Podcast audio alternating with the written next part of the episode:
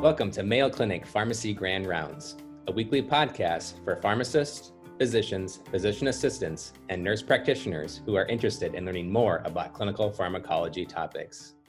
I'm your host, Garrett Schramm, Director of Pharmacy Education and Academic Affairs at Mayo Clinic.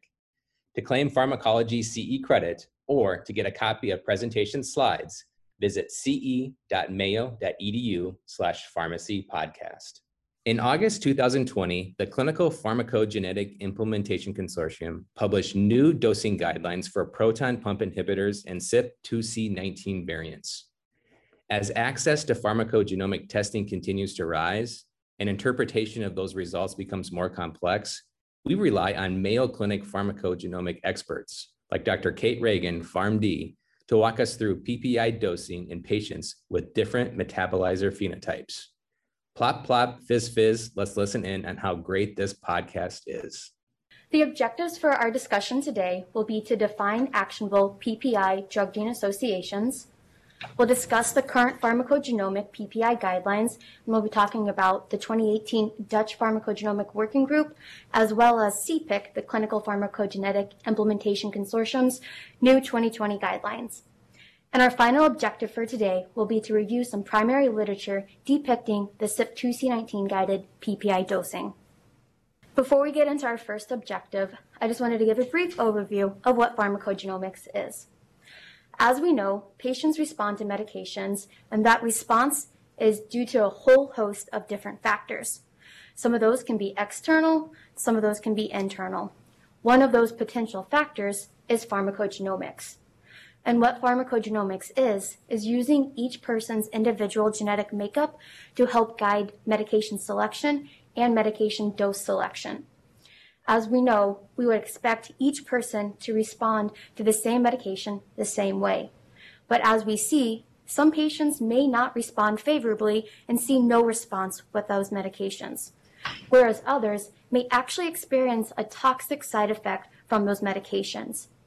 And where pharmacogenomic testing comes into play is by being able to have those PGX results preemptively before the patient even takes that first dose of the medication, we can help predict which patients are going to be more likely to respond favorably or less favorably, or even be more likely to have side effects from those medications.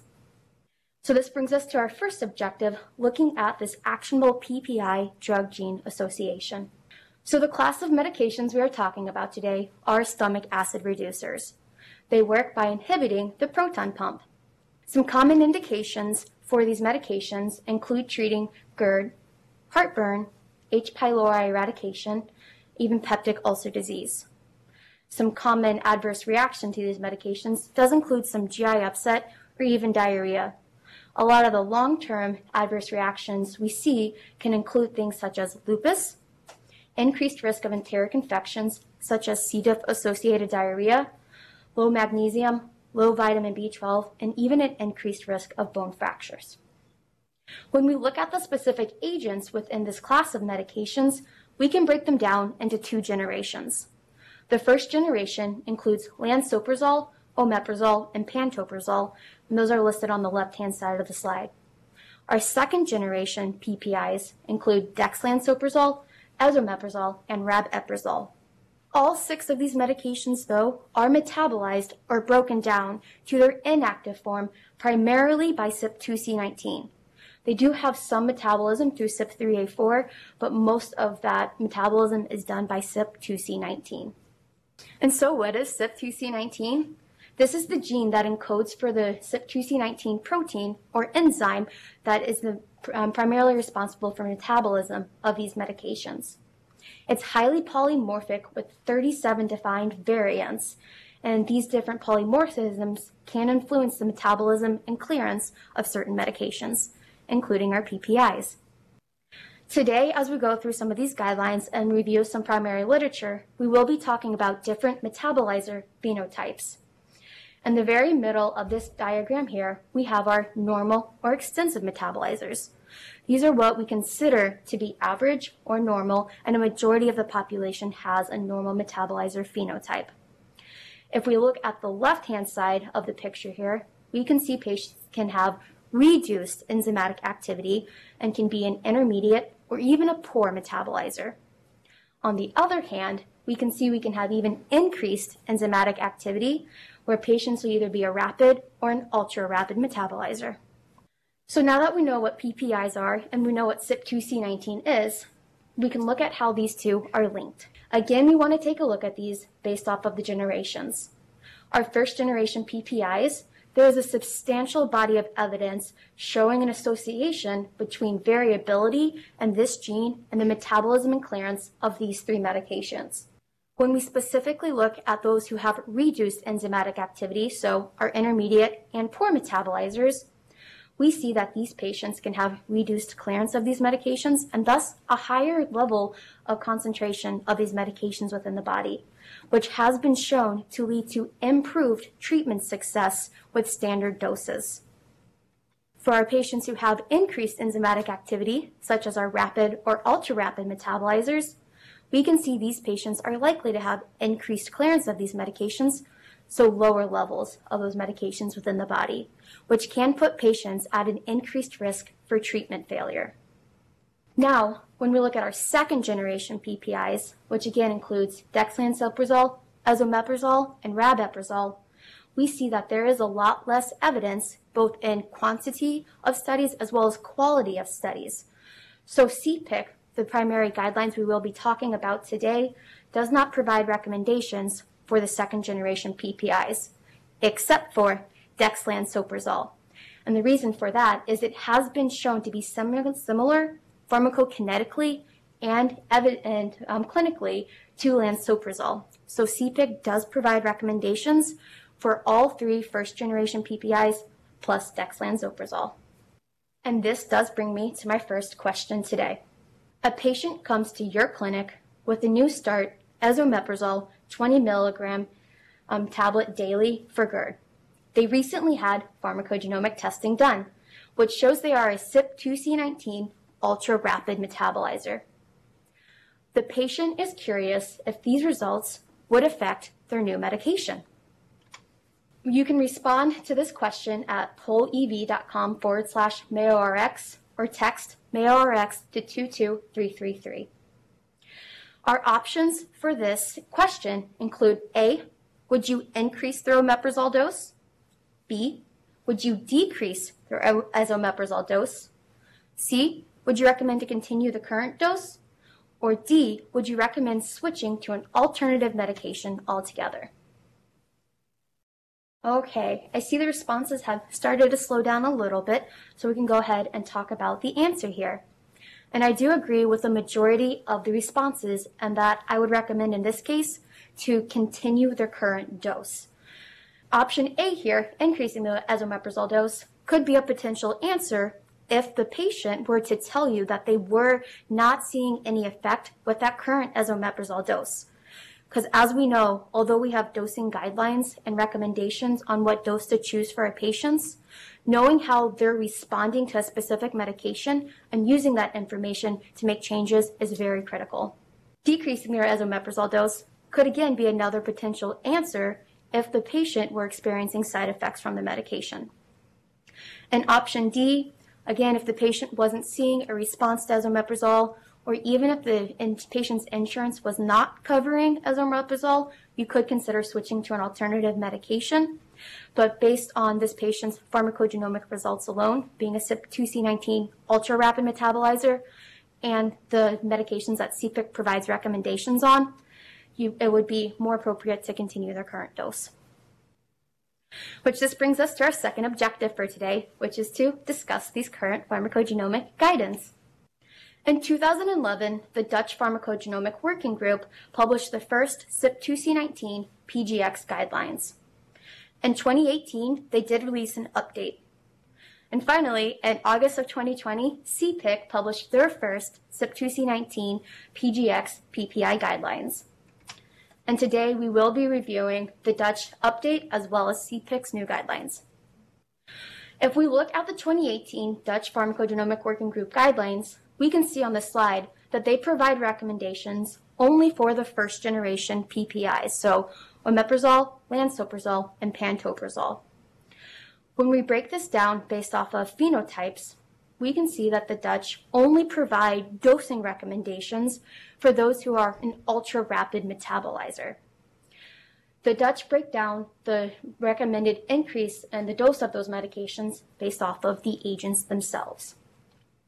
For example, we see that if we were to give someone omeprazole to treat an H. pylori infection, the Dutch would recommend increasing that dose threefold, so multiplying that standard dose by three. When we look at some of these others CYP2C19 phenotypes, we see that the Dutch do not provide recommendations for anybody who is a normal metabolizer or who has reduced function of these enzymes. And we will talk a little bit more about those differences here in regards to the CPIC recommendations. So when we do take a look at our CPIC dosing guidelines, we can see CPIC provides a lot more robust recommendations and provides a recommendation for each type of CYP2C19 phenotype. As we walk through this, CPIC for our ultra-rapid metabolizers recommends increasing that starting dose by 100% for all medications. And again, CPIC provides recommendations for our first generation PPIs plus dexlansoprazole. For our rapid and normal metabolizers, CPIC recommends starting at that standard dose, but then also considering an increase by 50 to 100% for two specific disease states, which include an H. pylori infection or erosive esophagitis. Now, the fact that CPIC provides a recommendation for a normal metabolizer is something that is unique and is new. So we wanted to be able to really highlight this fact because as pharmacists, as healthcare providers, this is something that we do need to keep an eye on. And finally, for our patients who have reduced enzymatic activity, so an intermediate and a poor metabolizer, we can see that CPIC recommends starting these patients at that standard dose, but then considering decreasing that dose by 50% or cutting it in half in patients who need to be on therapy for chronic treatment, which is greater than 12 weeks. And the reason for that is, is some of these patients have been shown to be at an increased risk for potential side effects with that long-term use. And as pharmacists, we always want to evaluate our whole patient and consider what other medications our patient is taking. This is where drug-drug interactions come into play. As we know, these PPIs are primarily metabolized by CYP2C19, but do have some metabolism by CYP3A. In patients who have reduced CYP2C19 enzymatic activity, so for our intermediate and poor metabolizers, we see a fractional increase in the CYP3A, CYP3A activity in these patients. So for patients who are taking a CYP3A inhibitor, we, these patients may be at an increased risk for adverse reactions due to that decrease in metabolism. And this is particularly seen in patients who are chronically using a PPI who have that reduced CYP2C19 activity. This is a concept called phenoconversion, where we have a drug-drug gene interaction, where one drug is inhibiting or inducing the activity of the enzyme that that other medication relies upon. We then also need to consider what, we, what we do if we have an inducer of an enzyme, in this case for CYP2C19 or CYP3A. Increasing the activity of these enzymes may lead to reduced exposure to these PPIs and even treatment failure. Finally, what we also need to consider, consider is what is my PPI doing to the other medications my patient is taking? And as we know, there can be some drug interactions, particularly with esomeprazole and omeprazole, which actually inhibit CYP2C19. And so finally bringing all of this together, I have put both, recommend, both dosing recommendations up on the slide here.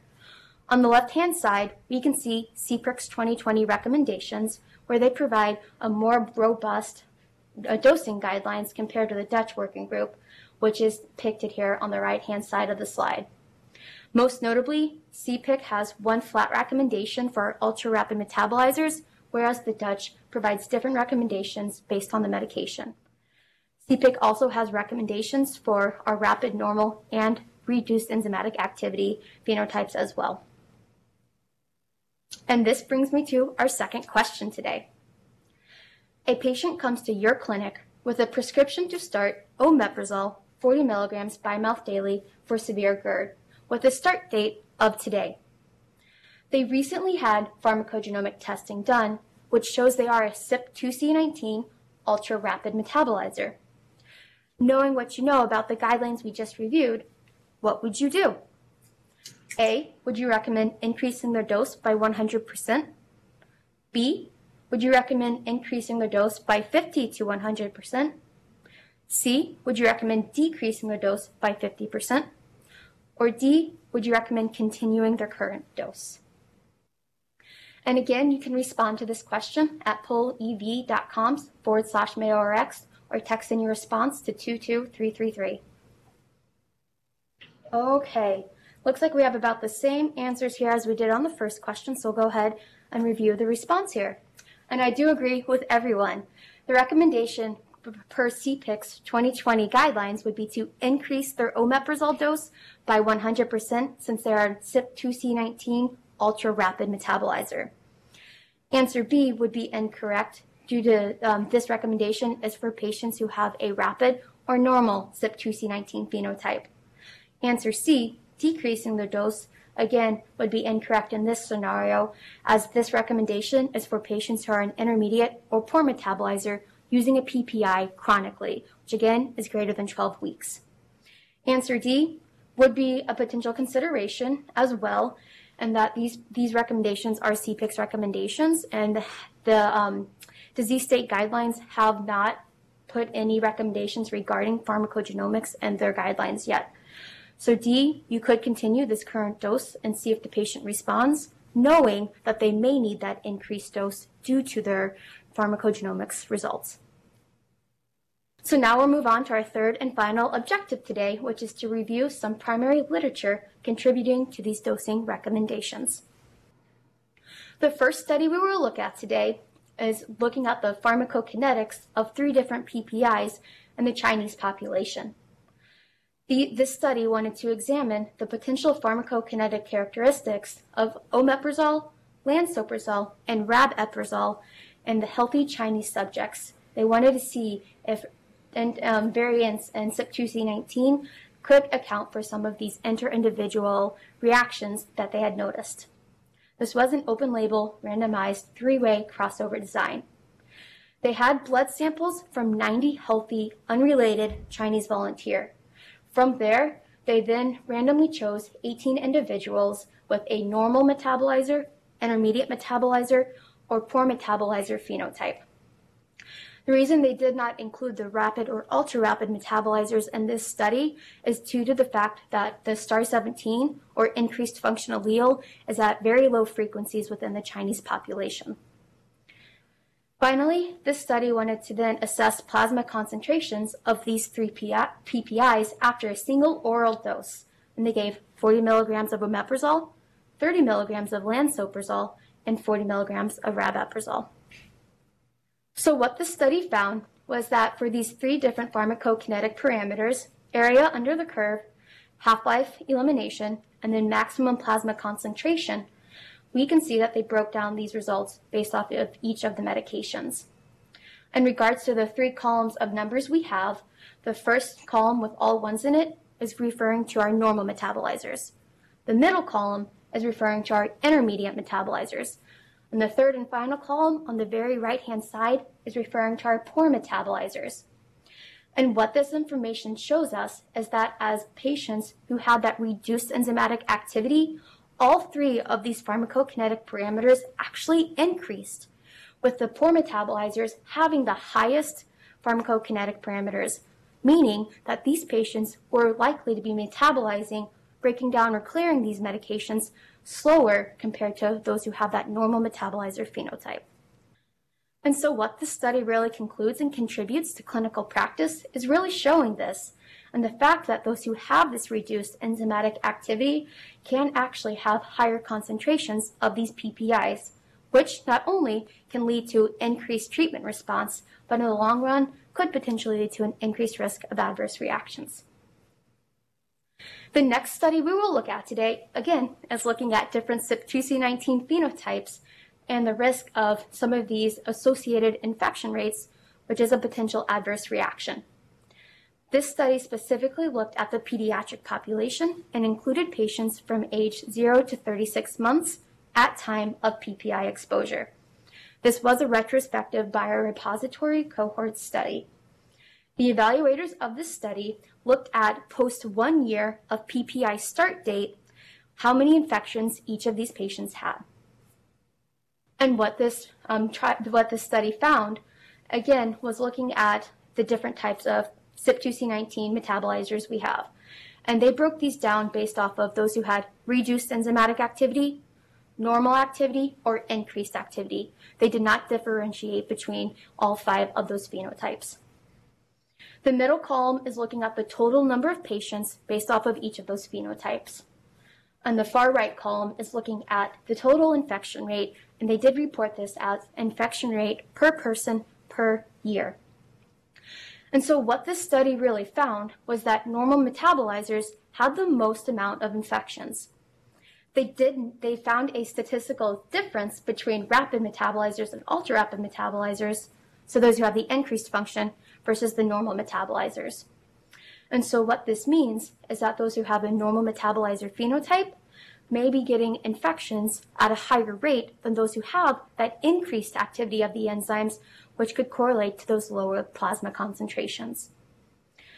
As for the difference between our normal metabolizers and those who have reduced enzymatic activity, this study did not find a statistical difference between those two groups.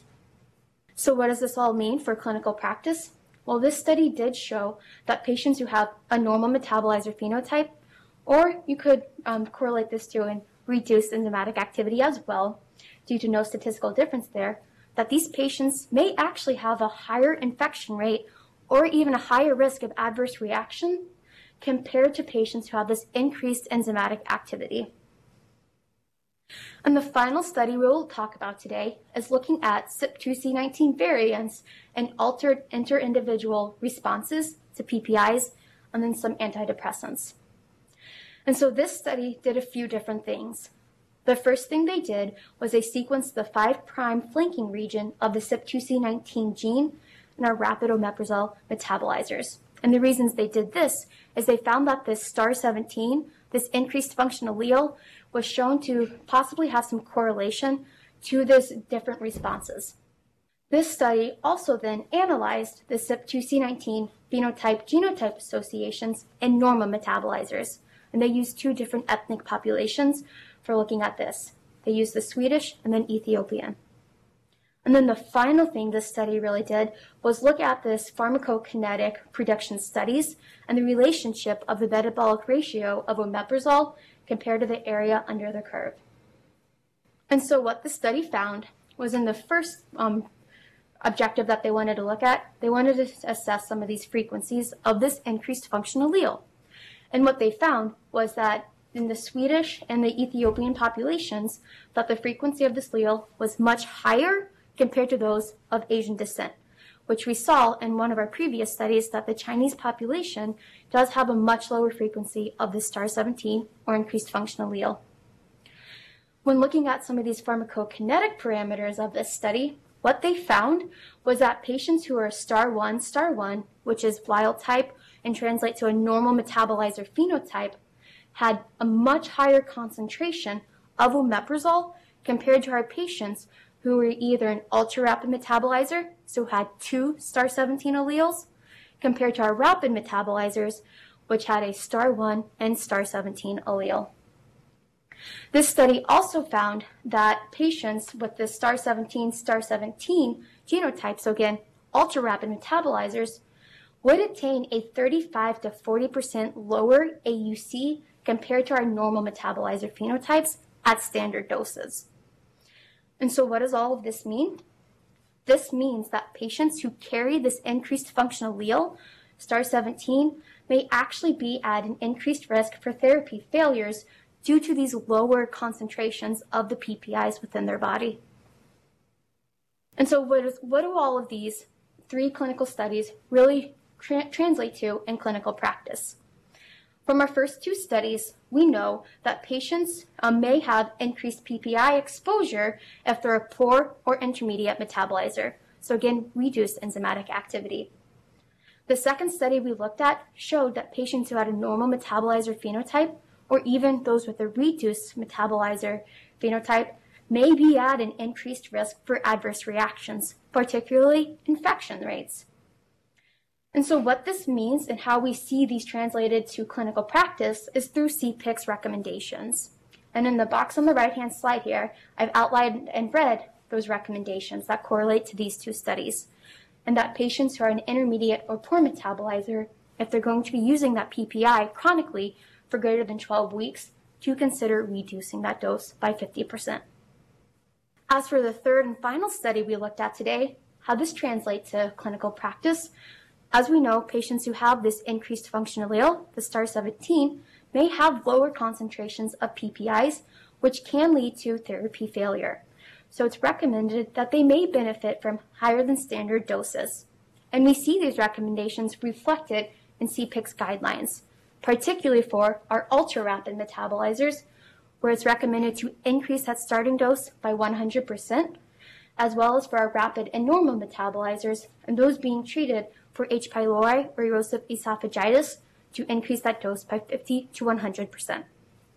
I do want to point out that there is an area for additional studies and really assessing the impact of the STAR 17 allele, as the majority of the studies looking at this impact were in Asian population, which um, as we know, has a much lower frequency of this star allele.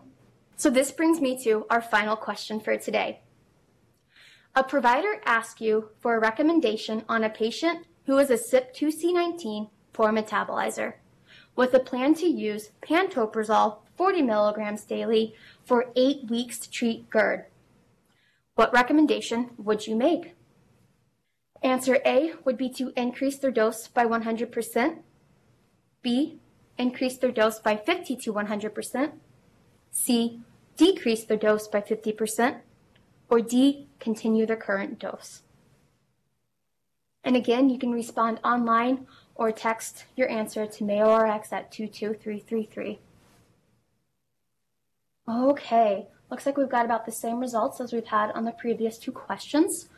So I do agree with 93% of you and that I would recommend to continue their current pantoprazole dose as these patients, although they have this poor metabolizer phenotype, currently the plan is to continue to use this treatment for only eight weeks. An option for when we would choose answer C here is if this patient were to need to continue this pantoprazole past 12 weeks. Then, per CPIC's guidelines, we would recommend to consider decreasing that dose by 50% or cutting it in half. Answer B, increasing their pantoprazole dose, and answer A as well, increasing their dose by 100%. Those are more for patients who have a normal or even increased CYP2C19 activity.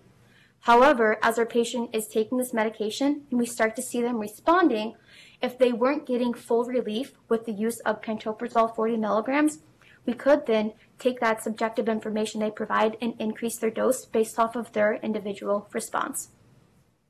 So in summary of today's lecture here, we can see that PPIs are primarily metabolized by CYP2C19 and that there is strong data linking CYP2C19 variants in the first generation PPIs plus dexlansoprazole, which is then depicted in CPIC's new 2020 dosing guidelines where for our ultra rapid metabolizers, it's, in, it's recommended to increase that dose by 100% or double it.